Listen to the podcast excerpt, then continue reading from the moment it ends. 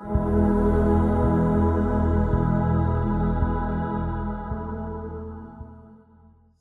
morning, church. Sorry, let me just organize this. God is good, amen. now, today, like always, I want to preach on something that we all struggle with. Amen. I'll start off with a question, okay? Have you ever wondered what role you played in God's kingdom? Of course, right? Like you see other people and hear these amazing stories, people who prophesy or work in signs and wonders, you know, leading other people to the Lord, um, doing all these honorable things for God's kingdom. And you sort of wonder where you stand and what God's call on your life is. You wonder what's your special purpose, right? Maybe you felt like you weren't as useful to God. Like you didn't hear his, his you didn't hear his voice like other people. Or he didn't reveal things to you like he has for other people, right? Now I know personally that I felt like that. And sometimes I still feel like I'm not doing enough. Right? See, the first time I preached, it was only last year. Now, before that, I never saw myself as a preacher. Right? I would come here, I would sit and listen to the word, and I would be blessed. But I didn't really have any idea of what God's call was on my life. Okay? The first time Pastor John asked me to preach, I was like, whoa, whoa, whoa, hey, I don't know about that. You know, I would do other things like help um, with communion or Sunday school. But when it came to preaching, I was like a big thing, right? You stand up here in front of the church, you teach the word of God, and you're responsible for making sure that what you're saying is biblical and that it makes sense, right? So I always thought that was for people who had like a deeper knowledge of the word. You know, they've gone to Bible college, they're really mature in their Christian walk. You know, I used to sit there and I would look at preachers and think, okay, that's their thing. But, you know, I'm still trying to figure out what my thing is. And, um, you know, we'll get there. You know, but as I began preaching, I began learning more and more of God's word, you know, more than I ever have. When you're put in like these positions, you're sort of forced to grow. But still, I feel like I have a long way to go, right? Maybe you've watched other people do things and you felt like that too, comparing yourself. Now, if this is something you have struggled with, or if you're feeling like that now, then praise the Lord because His Word teaches teaches us about it, and we're going to go through it today. Amen. Now, if you would like to turn to the book of Second Timothy, here all the Bibles are. I like the sound. Now, if you're not too familiar with this book, it was written by Paul, and a lot of theologians believe this was the last book Paul wrote. In the book, he explains that he's nearing the end of his life. He could see that death was approaching. Okay? Now, to give you some context, Paul was in prison for preaching the gospel. The Roman emperor at the time blamed Christians for the burning of Rome. So he was persecuting and executing Christians. Now, Paul could see that he didn't have much time left to live. From here, a lot of the people that he started off with abandoned him. So he sends this letter to Timothy, who he regarded as his own son in Christ. Now, I'm sure you can imagine. Things aren't looking so good, right? Paul, one of the main leaders of Christianity, has been imprisoned and he's facing death. Okay? A lot of other Christians are being persecuted and abandoning the faith. On top of all of that, there's another group, other people who are spreading false teachings about Christianity. we begin to get this idea of what the state of Christianity at that time, okay? Now, as a follower of Christ and someone who had a close relationship with Paul, I'm sure Timothy would have been really discouraged, right? Overwhelmed, saddened to hear that his father in Christ was facing death. So Paul writes this letter to encourage him. The guy in prison that's facing death is encouraging him. So if we look in 2 Timothy verse 2 or chapter 2 verse 19 with all these crazy things happening Paul says this Nevertheless God's solid foundation stands firm sealed with this inscription The Lord knows those who are his and everyone who confesses the name of the Lord must turn away from wickedness. Hmm. Basically, he's saying, regardless of all the things that's happening to Christianity, the truth still remains that the Lord knows who are His. The people who claim to be His, His followers, they must make an effort to turn away from wickedness, right? He says that's God's solid foundation. It continues in verse 20, and he gives us an analogy. Okay, it says, In a large house, there are articles not only of gold and silver, but also of wood and clay. Some are for special purposes, and some are for common use. I know the New King James Version says um, dishonor, dishonorable, right? Now, in the translation, it's just sort of translated to like ordinary, just ordinary use. So the new um, Living Translation says for common use. And I think that's really important here. I want you to think of it this way there's a nice house. Inside, they have these nice fine plates, right? All these cups, dining set that's used for serving guests. But they also have paper plates and paper cups that they use more often. Now, the paper plates are good, they're useful, right? Because you don't have to worry about doing dishes after you eat. I'm sure a lot of the younger guys would like the paper cups and paper plates, right? When I was younger, I used to complain to mom. I would say, Can we get a dishwasher? She would look at me and say, We do have a dishwasher. It was me. I was the dishwasher. But we get this idea that even though these items are common, they still have use, right? But on those special occasions, you know, the special guests come over, that's when you break out the nice fine dining set, you know, the fine china. You know, my mum, another story, she recently bought this uh, dining set from IKEA, right? She was doing some redecorating in the house. Now, this set was just sitting in the box for a long time, okay? And um, whenever any of us wanted to use a plate or something, she'd say, hey, don't touch the new dining set. it's just sitting in the box, like, come on, man.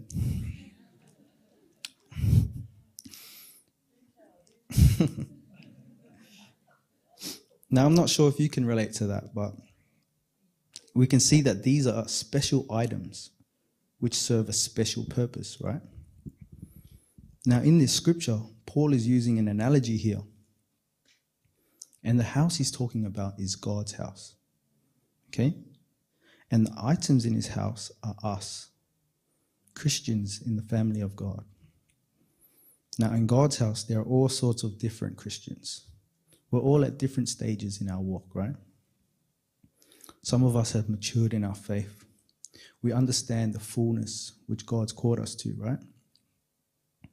Some of us work in amazing signs and wonders, seeing healing and miracles like it's an everyday thing, right?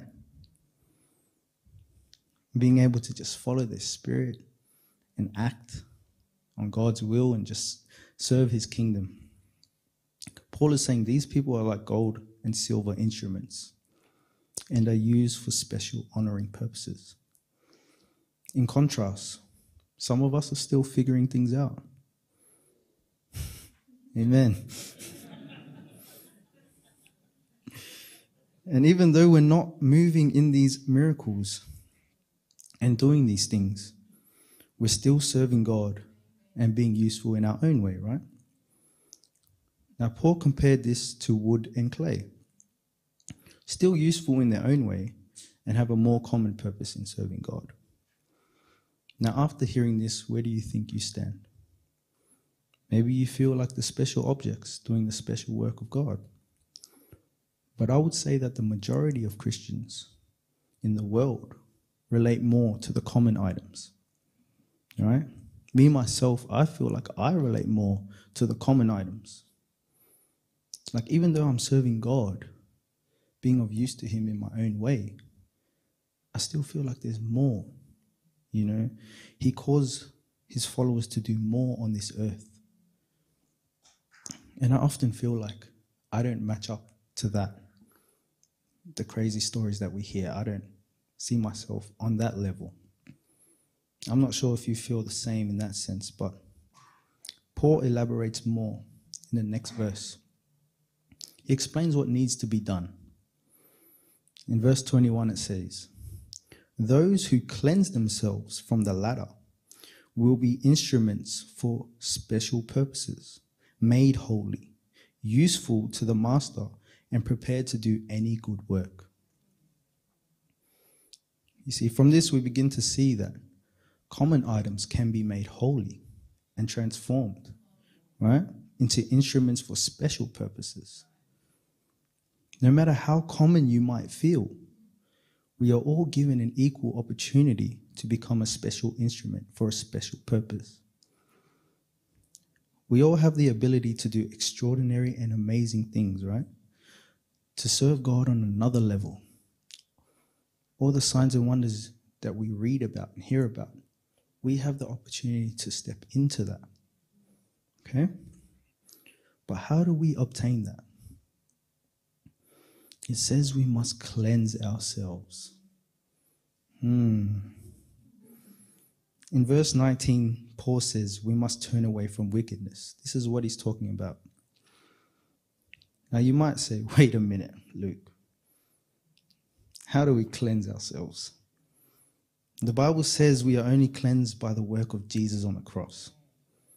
I thought we only become cleansed by his death and sacrifice. Now, if that's what you think, then you're absolutely right. what can wash away my sin? Nothing but the blood of Jesus. Now, Jesus died in our place, right? The sacrifice he made is what makes us pure and righteous in the eyes of God. From the moment we accept Christ, we are covered by him and we are now acceptable in the eyes of God.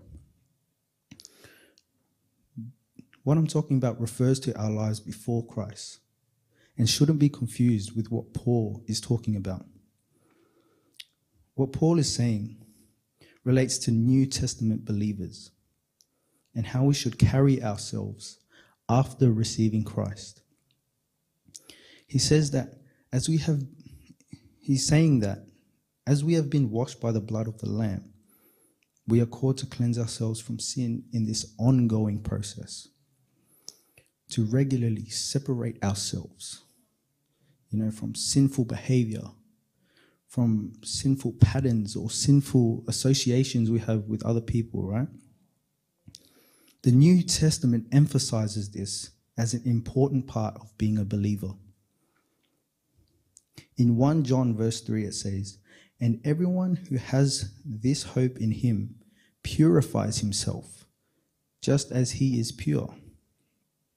1 Thessalonians verse 4 For God did not call us to unclean, uncleanness, but in holiness. 1 Peter verse 1 says, But as he who called you is holy, you also be holy in all your conduct, because it is written, Be holy, for I am holy we see these instructions to pursue holiness, right, throughout the New Testament. And there's a reason why holiness is emphasized so much. You see, there are people doing these amazing things. They're useful tools to the master, right? And for the expansion of his kingdom. These people are so important. But you have to understand, they didn't just wake up one day in the fullness and power of God, right?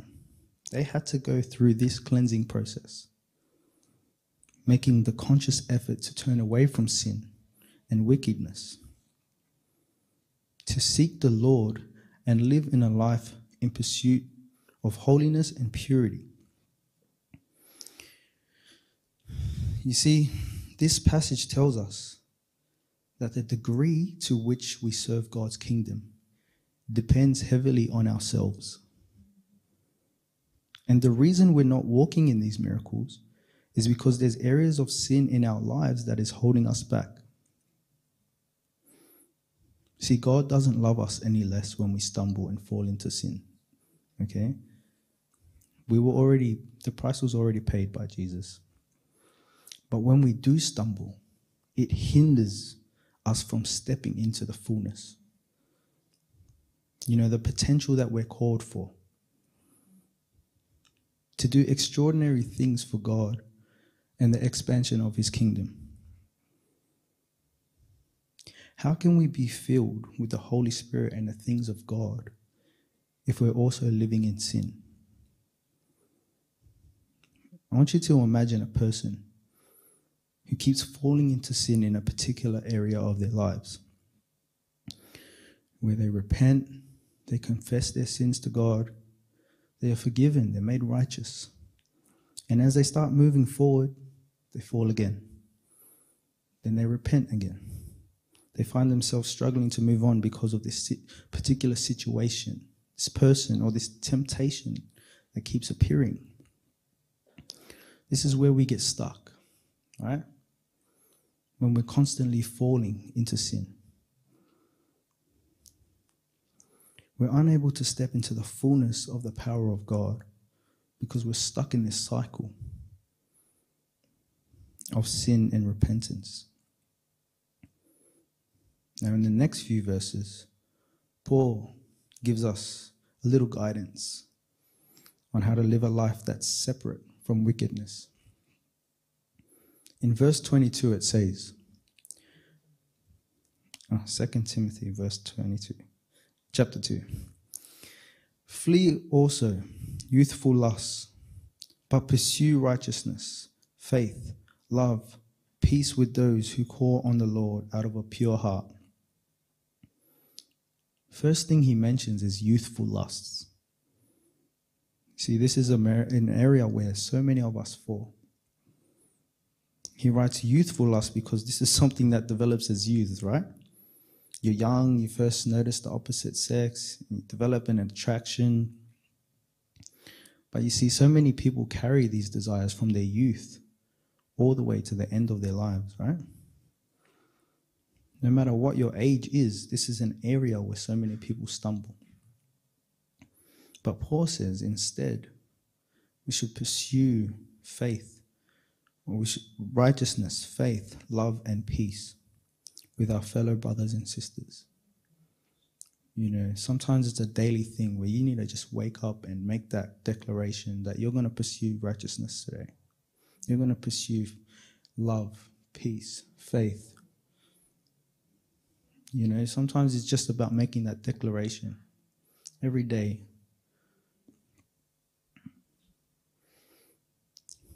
Verse 23 says, But avoid foolish and ignorant disputes, knowing that they generate strife. And the servant of the Lord must not quarrel, but be gentle to all, able to teach, patient. Has anyone ever gotten into a heated discussion, aka a full blown argument on a Facebook post? Right? I see it so often almost every Christian post will have people with opposing views just going at each other's throats, right? You're wrong. That's not what that means. Now, even though Paul didn't have Facebook, he must have dealt with this kind of thing as well, right? Because he tells us to avoid these ignorant disputes. Instead, we need to be gentle to everyone. We need to be teachable, you know, open to like construction, constructive criticism and construction. Yeah. yeah construct yourself. you know what I'm saying? Build yourself. Amen. God is good. Amen. Yeah. we need to be teachable, yeah, and patient. Verse 24 says, In humility, correcting those who are in opposition. If God perhaps will grant them repentance so that they may know the truth. Now, this is interesting. He instructs us to be humble when we correct someone. You know, has anyone ever corrected you and just made you feel really small, discouraged? That's not how you do it, you idiot. anyone ever said that to you? Did it feel good? Probably not. You know, Paul says to show humility. Always be humble about it. Don't make somebody feel bad about their error. Right? Be hopeful for God's mercy to grant them repentance. Don't be prideful when correcting someone. You know, sometimes people think that's the chance to show you I'm better than you, you know. That's not how you do it, you idiot. oh. But you know, when you're humble in, in that approach, people respond better, you know. They take your feedback on board. They appreciate your insight and the correction.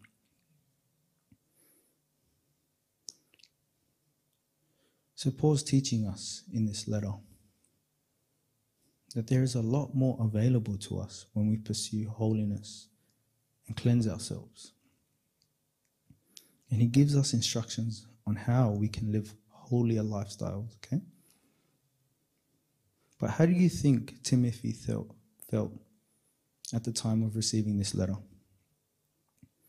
The man who he regarded as his spiritual father was now approaching his death. Christians were being persecuted by this Roman emperor. Others were spreading false doctrines. And Paul is instructing Timothy to continue to fight the good fight and pursue holiness. Now, I don't know about you, but the situation is looking kind of hopeless to me, right? I would imagine Timothy was feeling overwhelmed, discouraged. Maybe he felt more like those common items when he compared himself to Paul and the special purpose Paul had. You know, Paul's telling him, continue to do what I'm doing, even after I leave. So Timothy feels like he's got these big shoes to fill, right? And when you compare yourself to someone like Paul, oh, I don't know, maybe that's just me. I would be like, yo, that's a lot. But I'm sure he would have wondered if he could carry on that legacy.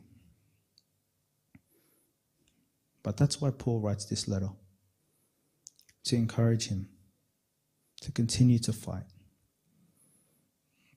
and remind him of what's most important. Towards the end of the letter, in 2 Timothy 4, verse 7, he says, I have fought the good fight, I have finished the race, I have kept the faith. Finally, there is laid up for me a crown of righteousness, which the Lord, the righteous judge, will give to me on that day, and not only to me, but also to all who have loved his appearing.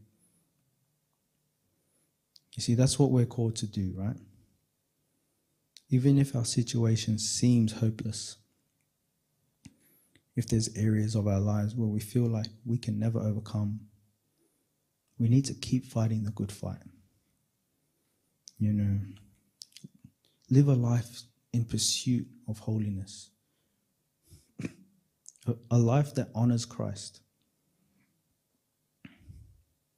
See, when we pursue holiness and we flee from sin,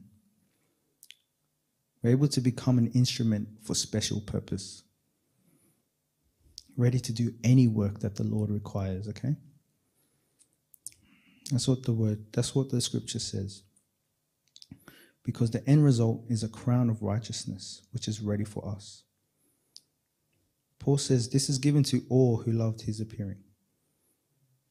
Now, I don't know about you, but I would love to see Jesus, right?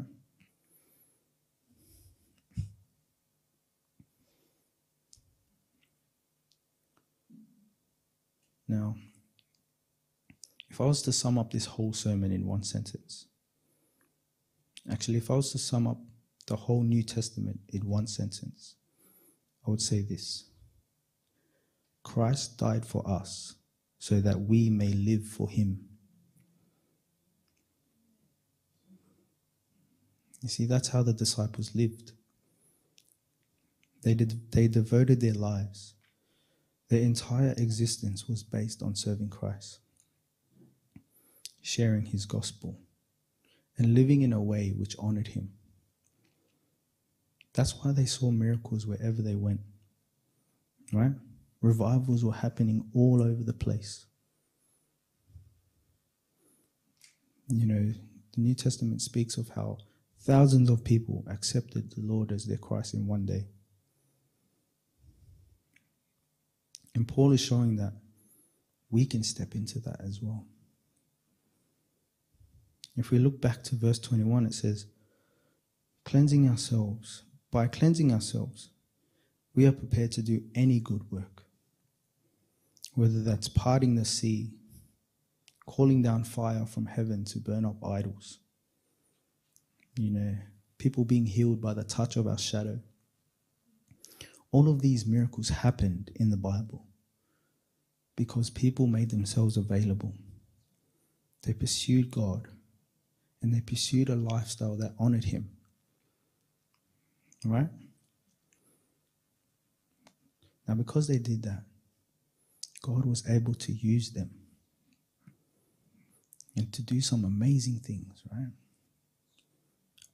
A believer who cleanses themselves and lives in pursuit of holiness is a mighty weapon in the hand of God. I'm sure everyone here wants to be that mighty weapon. That we can all be so useful to our, our Lord for his kingdom. Amen. Now, I'm going to call the worship team up. It's a bit of a short message today.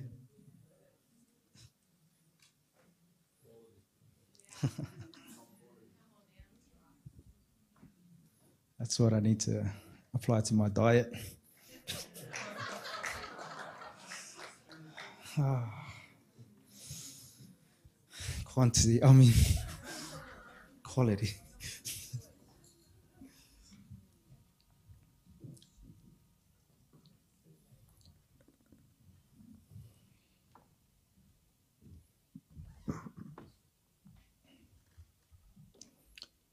Okay, now, you might have heard of what I was speaking about today and thought, I really want to be useful to God. I want to do amazing things for His kingdom. But there's so many areas of my life that I need to work on before I can step into that. Or maybe you feel like I'm happy where I am. I don't really want to be someone doing all those miracles.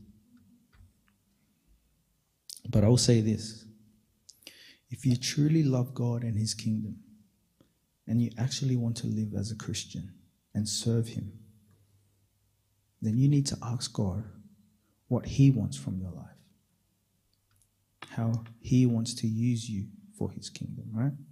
It's not about how we want to serve God. You need to ask yourself what areas are holding you back and bring that to the Lord.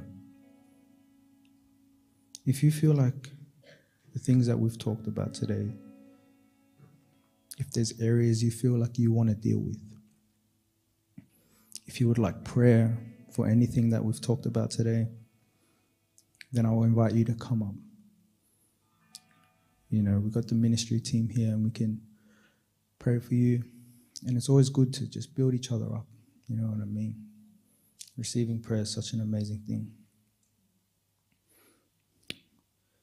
But I'm going to close in prayer. And um, yeah, if you feel like you want to come up, then you're more than welcome to, okay?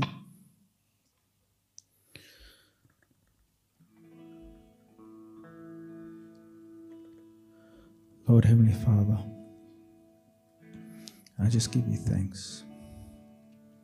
Thank you for your word, your powerful word, Lord Father God, that speaks straight to our hearts. Lord, I thank you for the people in this house, Lord Father God. I thank you for their usefulness, Lord Father God, for their purpose, for the way that you've designed them, Lord. I thank you, Lord Father God, for the plans you have to expand your kingdom, to take territory back from the enemy, Lord Father God.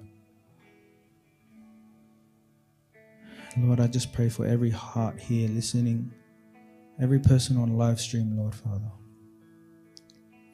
I just pray that you would put a desire in each and every heart, that we would desire to be a mighty weapon in your hand, Lord. That we would desire to be an instrument of special purpose, Lord. I ask that you strengthen us every day, Lord Father God, and remind us to flee from sin, Lord to pursue holiness and purity. Thank you, Lord, Father God.